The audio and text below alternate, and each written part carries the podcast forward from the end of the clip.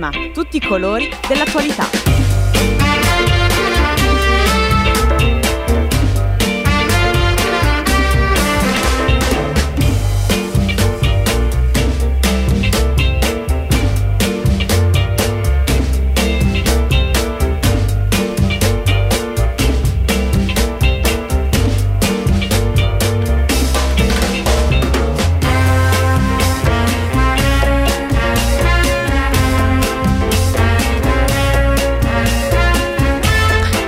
Eccoci con Prisma anche di venerdì. Buongiorno a tutte e a tutti da Lorenza Ghidini. Iniziamo subito dopo il giornale radio delle 9.30. Prima di noi avete seguito il giorno delle locuste, il grande ritorno del professor Di Stefano e quindi un'ora insieme fino alle 10.30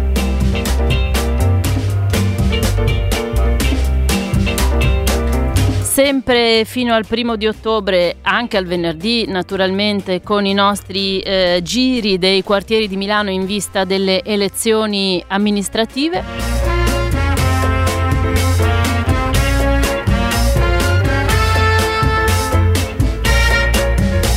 Tra non molto ci collegheremo con uh, la Barona dove si trova il nostro Alessandro Braga.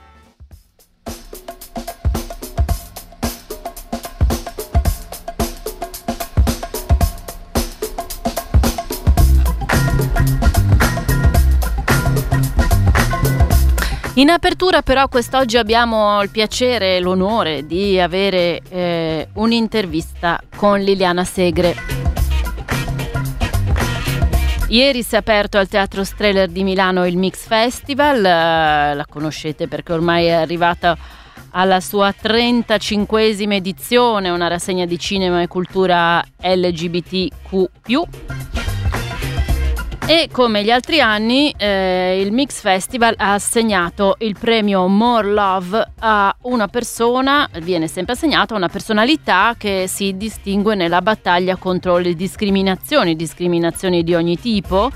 E per dire, negli anni scorsi tra gli altri era stato conferito a Gino Strada questo premio More Love e quest'anno è stato assegnato a Liliana Segre. Voi sapete che la senatrice è, è stata eh, l'ispiratrice ed è anche la presidente della commissione parlamentare sui fenomeni di intolleranza, razzismo, antisemitismo, istigazione all'odio e alla violenza. Ebbene, in occasione della consegna del premio, Liliana Segre è stata intervistata dal nostro direttore Sandro Giglioli. Senatrice, prima di tutto grazie, vogliamo ringraziarla prima di tutto per aver accettato eh, il premio More Love che le viene conferito dal Mix Festival per il suo impegno politico e civile, che va ovviamente molto oltre la sua terribile eh, esperienza personale. Ci sembra infatti che il suo impegno vada a toccare un po' tutte le forme di odio e di discriminazione che serpeggiano nella società, discriminazione magari etnica, religiosa, di genere, di orientamento e altro, e altro ancora. Per questo la prima domanda che le pongo è qual è, la, qual è se c'è la radice comune di tutte queste forme di odio e di discriminazione? C'è e qual è secondo lei il filo rosso fra tutte queste discriminazioni e qual è il filo rosso che tiene insieme ovviamente al contrario le nostre battaglie civili, le sue battaglie civili per contrastarle?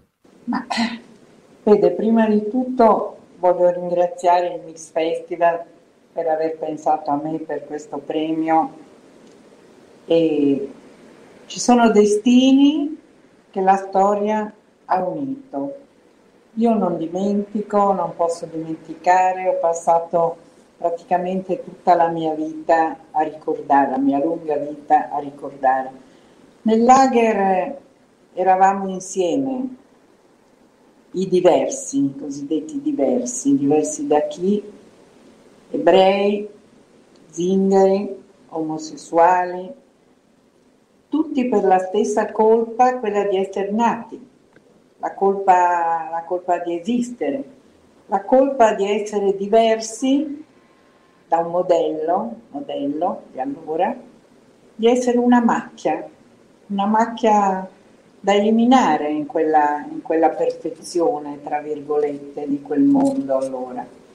E il nome del premio Morlava è molto bello, ma alla sua domanda è difficile rispondere, è difficile dire quale sia la, la, radice comune dell'odio, della discriminazione, probabilmente è un insieme, un insieme di cose che sono frustrazione, insicurezza, povertà di, di pensiero, di idee, che porta a ridurre tutto a schemi, a schemi semplificati, noi e loro, a rifiutare quella che è la complessità del mondo e quindi a odiare e a discriminare possibilmente tutto quello che, tra virgolette, è diverso. Il filo rosso che tiene insieme le battaglie per contrastare l'odio e le discriminazioni, per me è sempre, è sempre sarà l'educazione. La frase di Dante, fatti non posti, non poste a vivere come bruti, ma perseguir virtute e conoscenza. Mi sembra che questa sia la risposta, non, non so trovare altre perché è una profonda ignoranza che porta a queste discriminazioni. Tutto parte dalle parole, ha detto lei una volta mentre stavano iniziando i lavori della commissione che lei presiede sui fenomeni di intolleranza, di razzismo, di antisemitismo e di istigazione all'odio e alla violenza. Tutto parte dalle parole, quelle che noi oggi tutti possiamo rendere pubbliche al mondo in conferenza stampa mondiale, diciamo, grazie a internet e ai social network. Allora si tratta forse di definire la linea che divide la libertà d'espressione sacrosanta dall'istigazione all'odio. Forse non è neanche una linea facile da trovare. Lei come la definisce, senatrice? Beh, trovare il punto punto di equilibrio tra la garanzia della libertà di espressione, deve essere massima, e la necessità di contrastare l'istigazione all'odio è un attimo, è una questione estremamente delicata, ma spesso quelli che enfatizzano questa difficoltà interpretano l'idea di libertà in un modo che a me pare sbagliato, che mi pare strumentale, perché la libertà assoluta non esiste se non per l'eremita, sta solo su un'isola o su un cocuzzolo della montagna. Nella vita, nella vita sociale tutte le nostre libertà incontrano i limiti dati dalla libertà del prossimo, la necessità di lasciare la libertà al prossimo. E le regole che servono, che, che potrebbero servire per rendere possibile questa, questa coesistenza, e non solo non offendono la libertà, ma ne sono la garanzia. I social network sono spazi pubblici, sono la moderna agora. Lasciarli senza regole vorrebbe dire trasformare il discorso pubblico in una lotta nel fango, una caricatura della libertà. Senatrice, la commissione che lei presiede al Senato mi pare sia stata approvata nell'ottobre di due anni fa, nell'ottobre del 19. Ha preso il via nell'aprile scorso e allora ci chiediamo come sta andando, se forse eh, ci sono dei risultati verso i quali stiamo arrivando, magari entro la fine della legislatura possibilmente.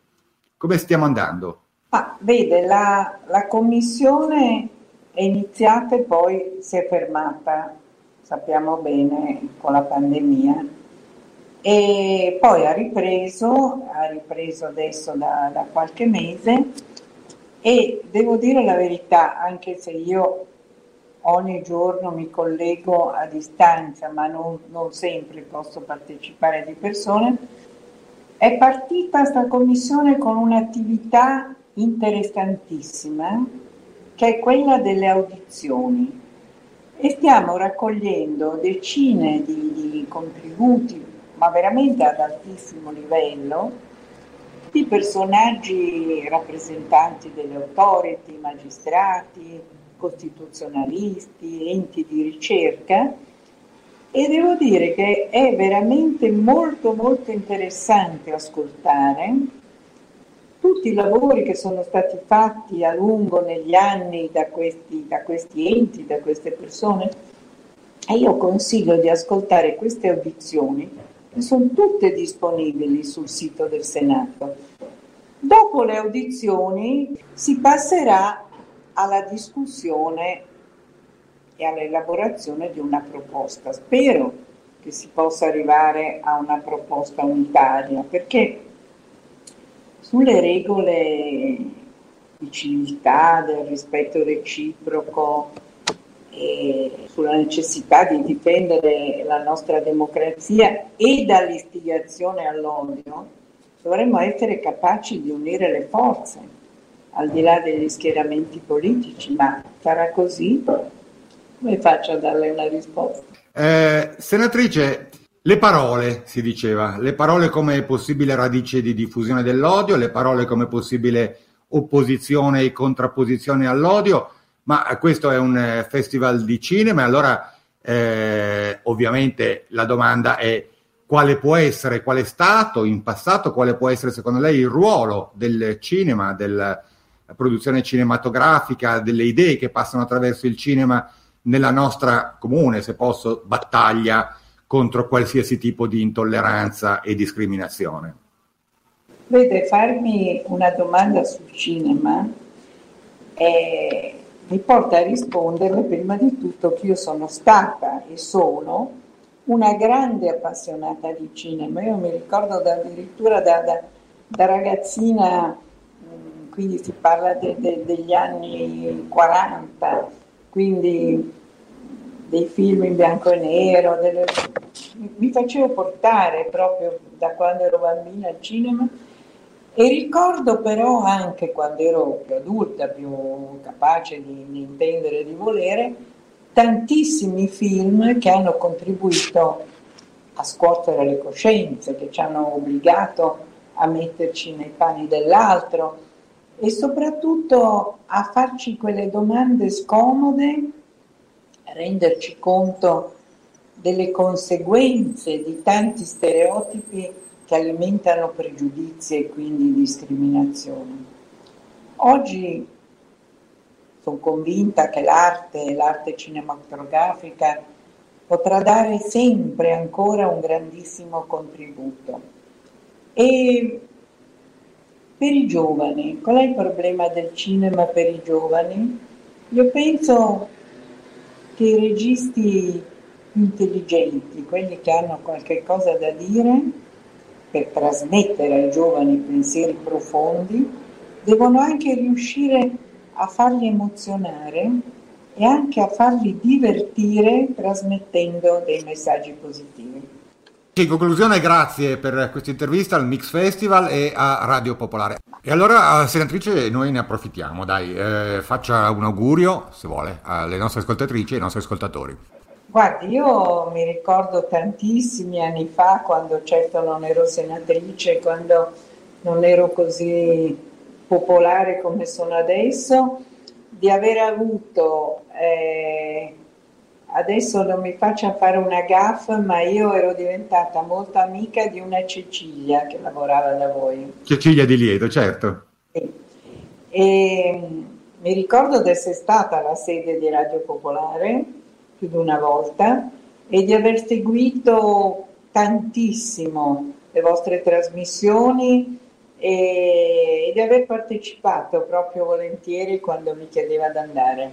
L'augurio che posso fare agli ascoltatori, dato che sono quasi tutti i miei nipoti, vista l'età che ho io, è quello di andare incontro alla vita vaccinandosi, in modo di poter stare vicini tutti uni agli altri, senza paura di trasmettere loro un virus che non è solo il virus della pandemia, ma può essere un virus molto più profondo che dentro di noi sono peggiorati.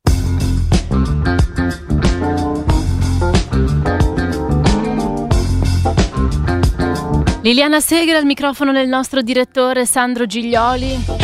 Beh, chi ascolta Radio Popolare da tanto tempo ricorderà sicuramente che Liliana Segre parlò in consiglio comunale molti, molti anni fa, come dice lei, quando non era ancora senatrice, non era ancora così conosciuta in tutta Italia. Ecco, la sua storia era conosciuta a Milano e un discorso uh, veramente, veramente forte, potente che fece in consiglio comunale.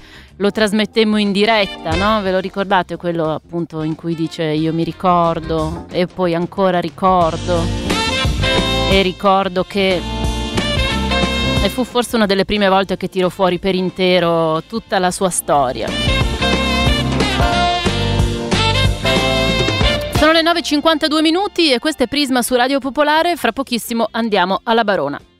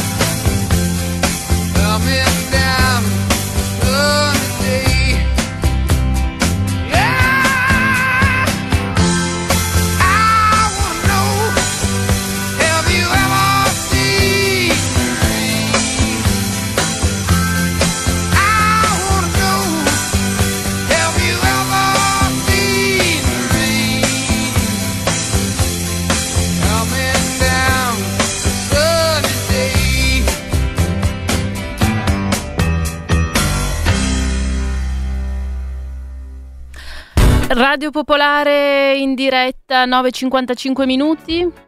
E adesso ci colleghiamo con la Barona. Oggi chiudiamo la prima settimana di eh, giro di ascolto dei quartieri di Milano in vista delle elezioni eh, del prossimo 3 e 4 ottobre. Vi preannuncio già che lunedì saremo tra Loreto, via Padova e Nolo. Martedì saremo in zona Navigli, mercoledì al Grato Soglio, giovedì a San Siro e venerdì in zona Affori Comasina e naturalmente il vostro apporto è il benvenuto, potete mandare in settimana quando volete i messaggi vocali con un vostro punto di vista sul vostro quartiere, uno di questi dove andremo la prossima settimana in modo che poi lo mettiamo in onda e potete mandare il messaggio uh, di um, a, um, audio, come si dice, vocale di WhatsApp al 331 6214 013. Stesso numero adesso, se siete della Barona, se ci ascoltate da quelle parti, per mandare i vostri messaggi sms o telegram. Buongiorno Alessandro Braga. Ciao Lorenza, ciao ovviamente agli ascoltatori e alle ascoltatrici di Radio Popolare. Io sono sull'astronave, o meglio sotto l'astronave in questo momento. Che cos'è l'astronave? Sono in piazzale Donne Partigiane. È, eh, questo nome è stato dato una decina d'anni fa, nel 2013 a dir la verità, eh, di questo piazzale davanti al Barrios. Eh, credo che non solo gli abitanti della Barona sappiano che cos'è il Barrios, un centro culturale, un centro di aggregazione giovanile, un, tante cose.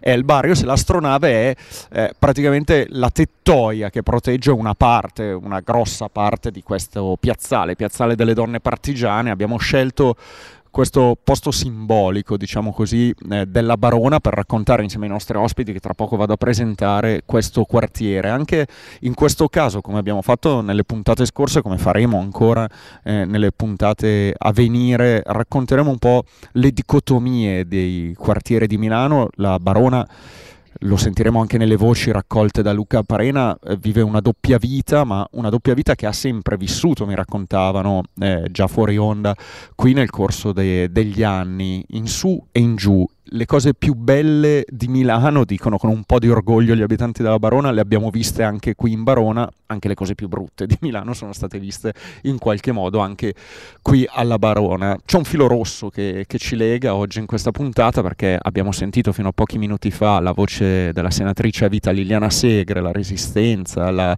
la deportazione, eccetera. Siamo in piazzale delle donne partigiane e il primo ospite che è qui con me, Ivano Taglietti, anche lui eh, volto, o meglio voce abbastanza nota per ascoltatori ed ascoltatrici, presidente dell'Ampi Barona. Benvenuto Ivano. Benvenuto a voi, grazie, benvenuti in questa zona, in questo quartiere più che zona, perché ormai le zone non esistono più. E, e l'altra, l'altra voce, Lorenza, è ancora stranota, arcinota per il nostro pubblico perché è il nostro collega Matteo Villaci. Ciao, ciao Ale, e, e, rinnovo il benvenuto in zona, anche se ormai non, non ci vivo più, però insomma eh, una volta della Barona, sempre della Barona in qualche modo. Ecco, quindi avete capito, Ampi Barona, Ivano Taglietti vive qui da sempre, Matteo Villacci si è trasferito poi per altre questioni fuori da Milano, ma resta cittadino della Barona. Allora, Ivano, parto da te, eh, un po' un percorso storico eh, breve, sintetico su eh, Barona. Prima quando ci siamo messi d'accordo per questa chiacchierata insieme, mi dicevi, bah, guarda che la Barona eh, davvero ha toccato vette altissime e abissi profondi alla fine e rappresenta un po' la Milano più vera, anche perché storicamente e perché ancora adesso, a tuo avviso, eh, ha questa peculiarità la Barona? Eh, sì, è vero perché in realtà la, la, Barona, a parte storicamente, è sempre stato un quartiere importante per quanto riguarda Milano, ma anche e soprattutto per la storia di Milano. Eh, io parto perché è quella che conosco bene, soprattutto eh, nella Resistenza Barona ha avuto una, un, le maggiori brigate, insomma del, del, delle pa- peculiarità che erano quelle davvero di questi ragazzi che allora avevano 16-17 anni, poi andiamo subito sull'attualità, che abitavano allora nelle case popolari che ci sono in Piazza Miani, sono stati i primi a costruire la Resistenza, magari scrivendo sul gesso, col gesso su una parete a Basso Duce, poi da lì è diventato davvero le varie brigate Garibaldi, le Matteotti e, e, da lì poi ha avuto questi periodi, queste alternanze in cui poi c'erano naturalmente il contagio con le vicinanze, il Giambellino, il Lorenteggio, le zone eh, ancora forse eh, in qualche modo eh, messe peggio della Barona o invece delle zone come il Lorenteggio dove c'erano, usatemi il termine, i benestanti, la, l'alta borghesia. Guardavo ancora adesso, esempio, sul, noi siamo come eh, pro capite milanese come Cap, come Barona, siamo, forse uno, siamo paragonati a Quartogiaro e Viale Padova, perciò vuol dire che non è che ci sono i, i ricchi che vivono qua in Barona, no? I, eh, siamo ancora abbastanza una classe non dico popolare, ma sicuramente che, che, lavora e che fa fatica a portare a casa lo stipendio. Però ci sono state queste eccellenze che sono state appunto la resistenza, che sono state l'impegno politico con il bene e nel male, soprattutto negli anni 70, ci sono state delle, delle belle esplosioni e poi ne, ne parlerete no? di cultura, di musica, di voglia di fare, anche perché in Verona ci sono davvero eh, poche, ci sono sempre state poche eh, occasioni per cercare di uh, mettere assieme, cioè, spesso e volentieri si, si è diviso. La politica adesso sta un po' aiutando però ci proviamo insomma come solito. Ecco Lorenza, passo a Matteo Villaci perché un passaggio che lega gli erelloggi del discorso di Ivano Taietti è stato quello relativo ai ragazzi e alle ragazze della resistenza, ha detto ragazzi di 16-17 anni che hanno fatto una scelta e hanno iniziato magari a scrivere sui muri con dei gessetti. Ecco, noi qui in Piazzale Ci delle Donne ricorda qualcosa. Ci sono dei murales incredibili, bellissimi, colorati, e uno in particolare è dedicato appunto alle donne della resistenza, questa donna eh, incinta con il, il portalettere, insomma la borsa portalettere e il fucile in spalla, però eh, appunto i murales, la creatività giovanile, passo a Matteo Villaci perché mh, erano banditi i partigiani, adesso sia chiaro, la metafora è un po' ardita, il paragone, però eh, anche eh, si parla sempre della barona, si è parlato spesso, si continua a parlare del disagio della barona, del disagio giovanile, poi però c'è una creatività, una frizzantezza che ha portato eh, poi a, ad esprimersi anche qui davanti a noi, al Barrios, dove sono nate alcune figure storiche, quindi c'è sempre questa dicotomia nella eh, narrazione della narrazione, scusate un termine che non piace proprio a tutti, della cultura giovanile, insomma il disagio che però poi porta al, all'essere eh, positivi e geniali, com'è la barona da un punto di vista di te giovane fino a dieci anni fa giovane e, de- e dei giovani adesso insomma però sono quelli della tua età Marrakesh appena dopo insomma che sono venuti fuori. Ma allora, secondo me, ecco, ehm, visto che hai fatto il, il nome di Marrakesh, lui è stata una figura importante nell'iniziare ehm, a portare fuori dalla barona il racconto della barona da un lato e dall'altro questo senso di identità che eh, i ragazzi eh, del quartiere vivevano, ehm, che era una delle poche cose che univa. Prima si parlava del fatto che non si è lavorato tanto per unire, per creare occasioni di, eh, di unione. Ecco, una delle cose che ha sempre unito eh, i ragazzi i giovani in Barona, almeno eh, che lo ha fatto con la mia generazione, probabilmente lo- con quelle subito dopo, quindi, eh, con- e anche con quelle subito prima, tra cui Marrakesh, era proprio l'identità della Barona stessa, cioè il sentire che eh, vivere qua voleva dire condividere qualcosa difficile dire bene cosa, forse un, eh, un- un certo vissuto percepito come marginale, ci si sentiva ai margini e si è provato, si provava a trasformare questa cosa in eh, qualcosa di positivo e di identitario. Secondo me, ehm, dicevo, la, la fi- Marrakesh è stata una figura cardine nel racconto di tutto questo ed ha aiutato la barona a uscire da se stessa. Eh, e questo tipo di sto tentando di non usare la parola narrazione, però questo tipo di immagine, di immaginario a uscire eh, dal, dal confine, che, dai confini che la Barona ha, che sono anche geografici, perché è incredibile come la Barona sia un quartiere così vicino geograficamente al centro e così lontano dal centro, eh, invece, da tantissimi eh, punti di vista, lo è sempre stato. Dicevo, lui chiave di volta perché ora la Barona non è più questo eh, sta sicuramente provando a ricreare una sua identità, ma eh, nessuno nel raccontare la barona fuori dalla barona stessa ha più un- nessun segno di vergogna o di imbarazzo perché la barona è diventata eh, cardine di un immaginario, no? il quartiere popolare è la barona, si racconta con la barona, le serie tv le girano in barona quando devono dare una certa idea, nei- ne- ne- nella narrazione anche de- musicale entra la barona, è super raccontata. Io non so se oggi corrisponde esattamente a quel tipo di quartiere che era raccontato già nei primi testi di Marrakesh, che viene raccontato nel, eh, ne- nelle serie tv che, che- che usano il quartiere come sfondo, anche perché non sono scritte da gente che, che l'ha vissuta in realtà, eh, la, la barona. Però eh, sicuramente mh, questo tipo di percezione è cambiata, si sente meno forse questa idea di isolamento che paradossalmente portava a un'unità. Ecco Lorenzo, allora eh, questa è la narrazione fatta da Marrakesh, fatta adesso da Ivano Taglietti e da Matteo Villacci della Barona. Direi di andare a sentire similitudini e differenze nelle voci raccolte nei giorni scorsi dal nostro inviato in questo giro nei quartieri, Luca Parena, e poi torniamo con i nostri ospiti per capire un po' ancora altri aspetti di questo grosso quartiere popolare di Milano. Ecco, sì, Luca ha ehm, due, diciamo, tipi di interviste, le ha, le ha, mm, raggruppate nasce così nel montaggio, la zona più popolare della Barona e con un certo tipo di approccio da parte dei suoi abitanti e poi un, un altro blocco di interviste di sguardi più positivi sul quartiere. Se siete d'accordo potremo anche sentirle tutte e due per sentire un po' il raffronto appunto eh, spunti diversi e poi riprendiamo con Taglietti e Villaci.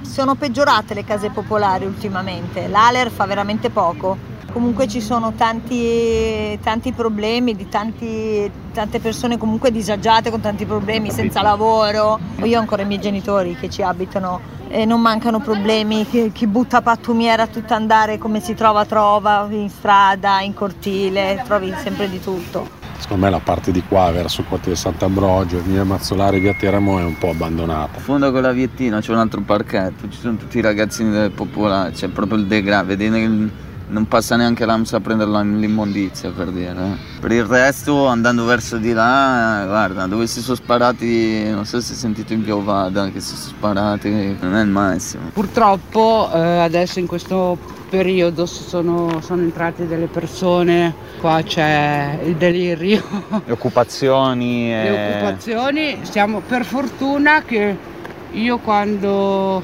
occupano una casa riesco a bloccarli perché chiamo quelli dell'Aler e allora vengono fuori polizia, carabinieri e Ale. Adesso incominciano a fare i lavori perché fino adesso non hanno mai fatto niente. Io sono stata qualcosa come 5-6 anni che mi pio- pioveva in casa.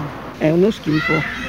Non è come una volta, io ho già 50 anni che siamo qua. Eh. Non era così prima. E in che cosa è peggiorato? Peggiorato che c'è qua tanta gente che non stanno qui di casa, vengono tutti qua. Ma vengono a stare qua, non so, negli alloggi? No, vengono qua a giocare con i giocare. bambini e poi vanno. Trovate che però sia un problema? Per chi ci abita sì, perché fanno casino e la maggior parte del quartiere adesso sono arrivati tutti gli extracomunitari. Alla sera poi qua i Qua la sbarbati, il sera casino una cosa c'è. pazzesca. Ho capito.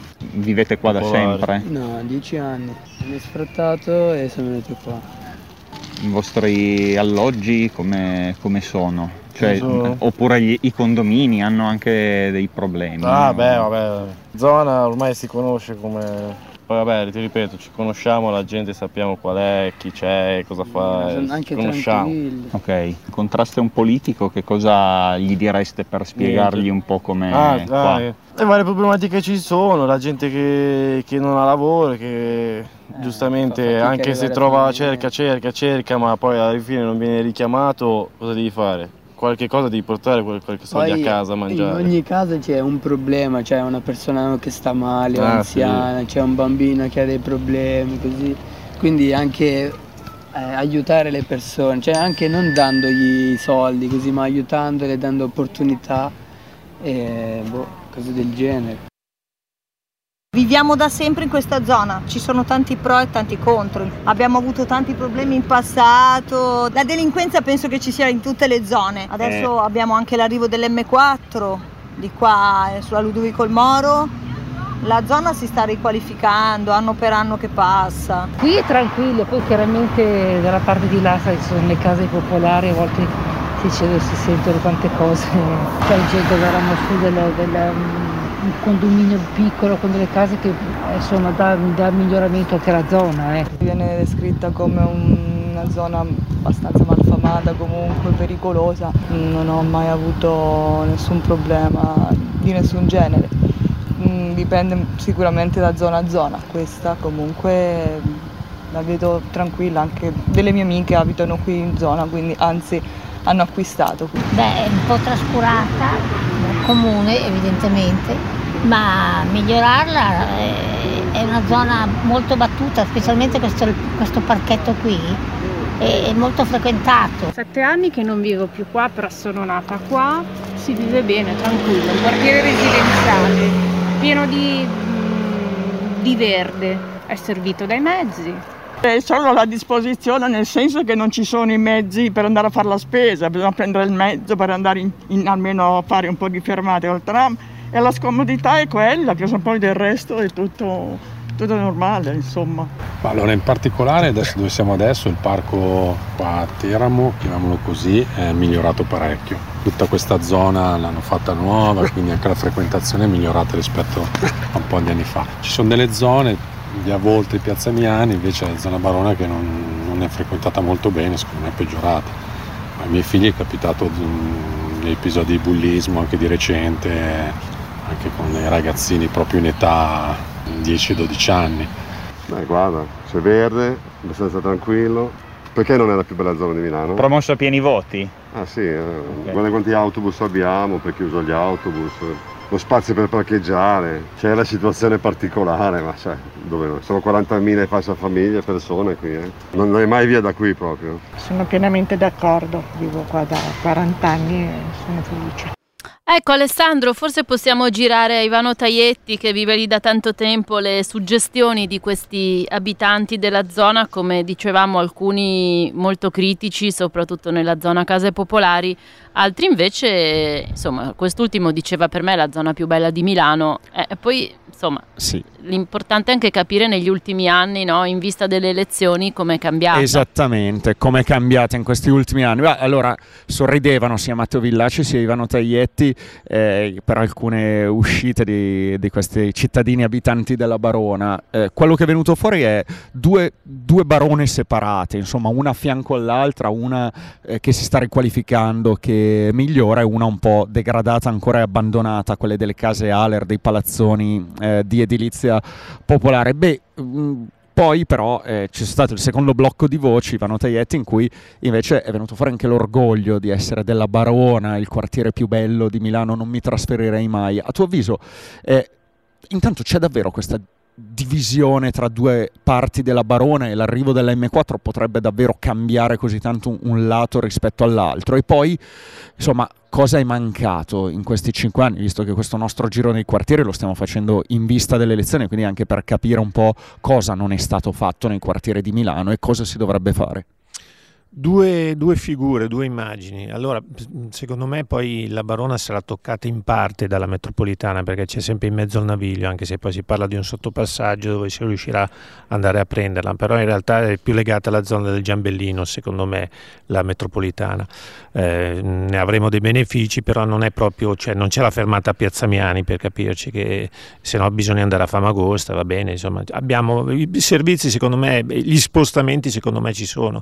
Eh, l'immagine è che per fortuna qua c'è il Parco Sud, il Parco delle Risaie che hanno fermato la cementificazione, nel senso che la Barona sostanzialmente un po' si è fermata, ci sono delle costruzioni nuove, però sono magari delle costruzioni fatte su dei posti che sono andati a La Ruspa, li ha buttati giù, li, li hanno fatti case nuove. In realtà il, il, il, nucleo storico è quello davvero via Biella, via Binda, via, Bun, via Zumbini, Pestalozzi, Piazza Miani, perché lì, è, come ho detto, è sempre stata un po' una fucina. Da, da, storicamente i, i, giovani hanno portato la rivoluzione, non la rivoluzione nel senso di quella che intendiamo noi, ma la rivoluzione delle abitudini, delle consuetudini, dell'orgoglio che prima si, si, si discuteva, di, di, di appartenenza, perché lì ci sono sempre state delle forme giovanili, parlo dalla Resistenza e poi parlo degli anni 70, quando gli sbarbati della Barona erano sui giornali perché c'era eh, l'autonomia operaia, perché c'erano eh, questo antagonismo politico e nel contempo, oltre a questo fervore, c'era anche la paura perché noi avevamo i morti sulle panchine de, per l'eroina, no? eh, e poi avevamo eh, la, la, polizia che non è che arrivava qua con la, la polizia o i carabinieri, c'era una forma di vigilanza che era quella del timore della politica, che il quartiere quartiere esplodeva e portava, come ho detto, dei, dei, dei, sintomi di cambiamento che magari allora non andavano tanto bene. Però Ivano Teietti, mi sembra che tutto questo tuo racconto, così come quello di Matteo Villacci prima, poi torniamo da Matteo, eh, sia frutto di auto-organizzazione dal basso, diciamo così. La Barona si è presa in mano il proprio destino, nel bene e nel male se l'è costruito, ma eh, il quartiere, parlo delle istituzioni di quartiere, ossia di municipio, adesso prima di zona, il comune eh, di Milano, cosa ha fatto, cosa non ha fatto e cosa dovrebbe invece fare per eh, segnare un po' il destino in positivo ovviamente di questa zona? Guarda, tutti i vecchietti, poi sai io siccome sono vecchietto e tra- tratto l'ambiente dell'Ampi dove i giovani ahimè sono sempre pochi e rari e coltivati, no? cerchiamo di innaffiarli. Eh, un problema secondo me che è quello eh, da quando la, la, Barona è diventato un municipio. Prima c'erano le zone, noi avevamo la zona 16 e c'era l'anagrafe, c'era il comune alla, dentro, dentro di qua, no? nel quartiere. Quando è cominciato ad andare il comune in via le Legioni Romane, il vecchietto che deve fare la carta d'identità e deve andare fino alle legioni romane probabilmente non è molto felice e su queste cose ci sono presumo un po' di problemi. Poi per il resto te l'ho detto, ci sono dei, dei, dei periodi, ho conosciuto dei periodi in cui c'erano delle accelerazioni pazzesche, adesso secondo me è un periodo un po' di stasi, si vive nei, nei problemi che però tutta Milano, la periferia di Milano, eh, per dire è stato citato in Via Ovada che si sparava e 15 giorni fa, stamattina venivo qua in motorino, qui in Via Mazzolari stanno girando un film, una produzione enorme, nel senso ci sono queste cose eh, che si cerca il bello e si cerca il brutto, però davvero sono nate qua, sono sempre rimaste qua.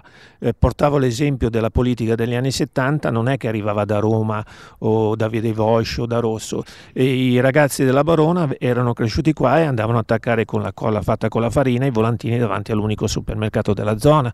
Eh, esempio, prima c'erano i centri sociali, c'era un, un, cinema, a Milano, alla Barona non esiste più queste operazioni di cultura, se le cercano, se le costruiscono, ma in realtà sono davvero eh, piccolissime cose che dobbiamo costruire noi, Dal, dall'esterno non arrivano e forse per quello nasce l'identità de, di quelli che abitano in Barona. Ecco Matteo, eh, diceva proprio adesso Ivano Taglietti, eh, venendo qui ho visto qua dietro eh, una mega produzione, la Barona lo raccontavi, lo dicevi anche tu prima, eh, sta diventando il, la location di eh, una, una, diversa narrazione del posto, così grazie a Marrakesh, magari se abbiamo tempo poi ci ascoltiamo anche una sua canzone, ma eh, la questione giovanile, tu mm, nella tua vita hai fatto anche l'educatore, l'educatore di strada, lo hai fatto anche qui nel quartiere dove sei nato e cresciuto. Ecco, eh, questo aspetto com'è e anche a te, visto che stiamo facendo questo tour nei quartieri di Milano in vista delle elezioni del 3-4 di ottobre, voglio capire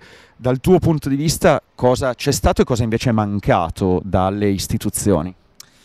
Guarda, eh, io veramente non potrei essere più d'accordo con quello che si è appena detto, eh, ehm, probabilmente proprio da una percepita distanza eh, non solo delle istituzioni ma proprio della realtà in qualche modo cittadina che è presente e assente allo stesso eh, momento eh, e che è prossima e distante anche allo stesso momento da chi vive qua e soprattutto da chi cresce qua. Um, si, eh, si sempre, ha creato, ha contribuito a creare eh, quello che è ehm, un, un'idea di, di identità eh, di, di, chi qua c'è cresciuto e ci vive, un'idea anche eh, di comunità, di comunità non in senso solo singolare ma anche plurale di tante comunità che però eh, alla fine dei conti si riconoscono tutte eh, nel, nel, nella provenienza e eh, quasi anche nel non lo so, allora mi viene da pensare questa cosa, chi è cresciuto in Barona sa bene, eh, cioè riconosce al fatto di essere cresciuto in Barona una parte di come è fatto adesso lui. Eh, è come se mh, partecipasse alla tua identità alla tua personale e questo da sempre ehm, ora per quanto per arrivare a quello uh, con cui tu hai iniziato il, il fatto del, del set e che ora ci sia tutta questa narrazione. Eh, ehm, è una parte quella che, eh, che viene utilizzata eh, co- come set eh, di quello che è la complessità della barona, è la parte che funziona sullo schermo, è la parte che eh, funziona in un certo tipo di cinema, di serie tv, anche di musica se vuoi, eh, perché crea un certo tipo di, di immagine, ma in realtà c'è molto altro, sotto ci sono molte altre eh, realtà eh, che si confrontano. Eh, ecco, forse la Barona eh, da anni, da sempre, nel suo essere ai margini, ha sempre obbligato chi ci, cre- chi ci, è cresciuto, pur nella durezza, pur nello scontro in alcuni casi, al confronto, perché è sempre stata una zona un po' di, co- di confine, di frontiera. E qui sono arrivate tante generazioni da fuori, eh, tante generazioni dal sud, tante generazioni anche, prima si parlava eh, degli extracomunitari, eh, io andavo nei primi anni 90 a scuola, andavo a Gratosoglio, ma eh, in Barona i miei amici, cioè già nelle classi noi avevamo persone che arrivavano da altri paesi nei primi anni 90, quindi da sempre in questo siamo stati un po' pionieri e c'è sempre stata l'abitudine al confronto e a riunirsi sotto in qualche modo, a riconoscersi poi in un'identità comune. Ecco, grazie Matteo Villaci. Eh, adesso ci ascoltiamo il brano di Marrakesh che ci hai consigliato per andare a chiudere. No, poi Lorenza, io e te ci risentiamo dopo perché sentiamo l'ultimo giro di voci che ormai classicamente in questa settimana abbiamo deciso di mettere voto sì, voto no, lo sai che si deve votare o meno a chiudere questo racconto nei quartieri. Grazie Matteo, a questo punto ti porto con me anche al Gratosoglio. Va bene, tanto non ho una mazza da fare nella vita, no scherzo. Vabbè. Grazie anche a Ivano. E, e, grazie, e grazie anche a Ivano Taglietti. Grazie a voi Radio Popolare, ci siamo sempre, siamo sempre con voi fra l'altro, grazie.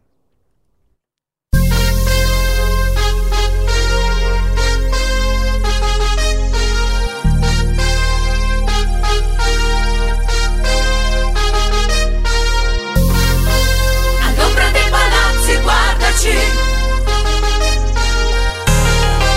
Che cosa resta a noi?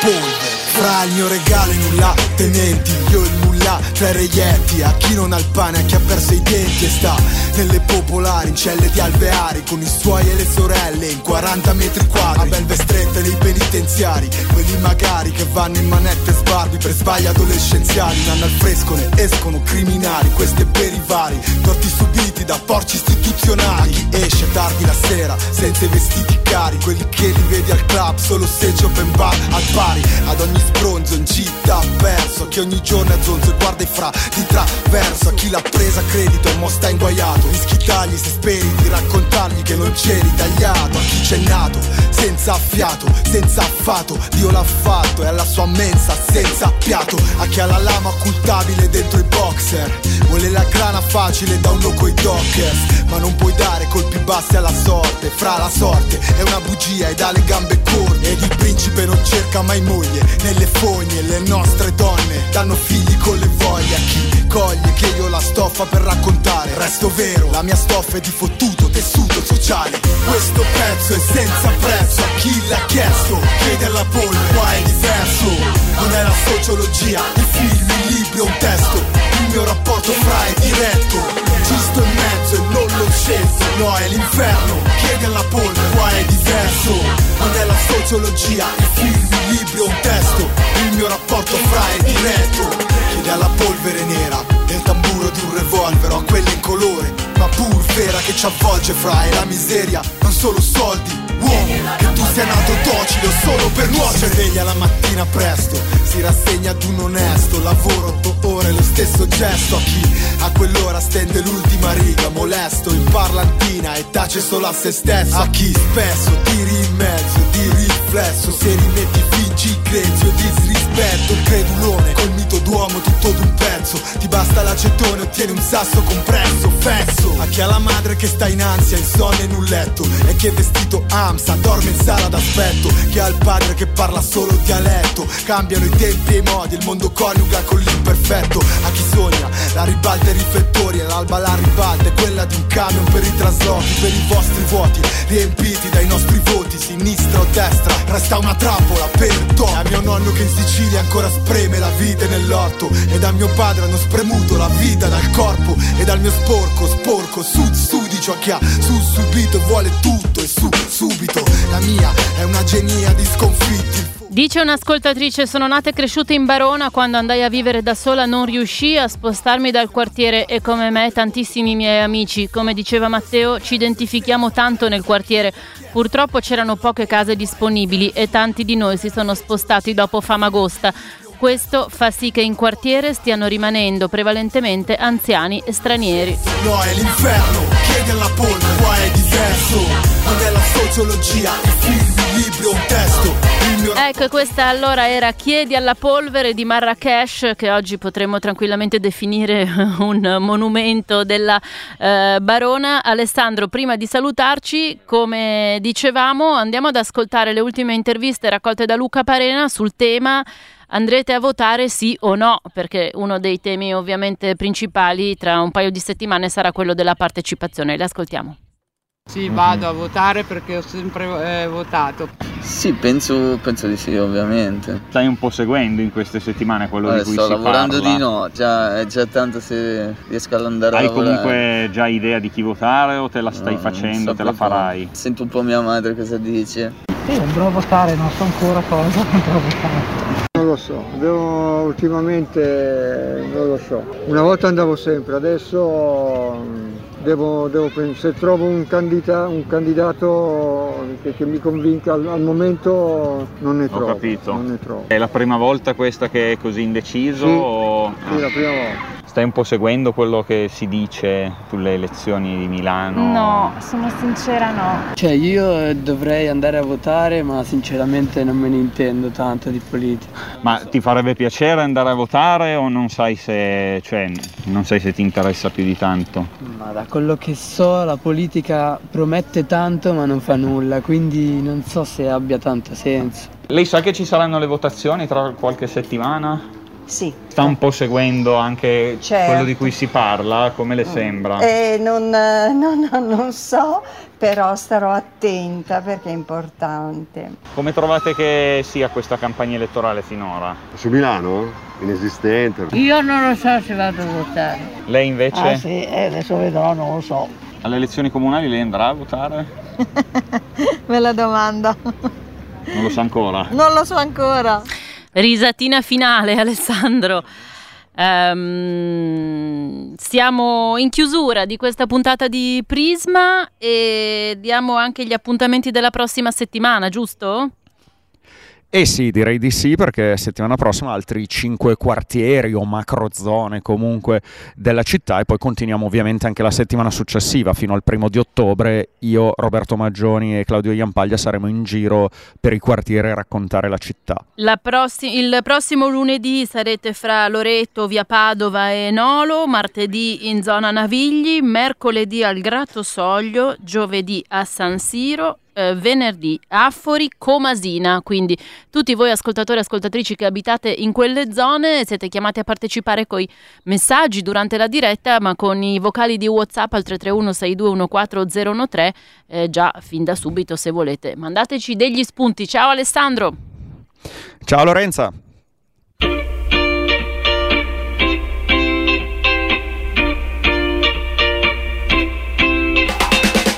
Linea al giornale radio e a seguire non ci sarà tutto scorre che va in onda dal lunedì al giovedì, bensì 37.2 torna nuova stagione con Vittorio Agnoletto, Elena Mordiglia e Cora Aranci. Dunque buon proseguimento dell'ascolto e già che ci sono anche buon weekend da Lorenza Ghidini.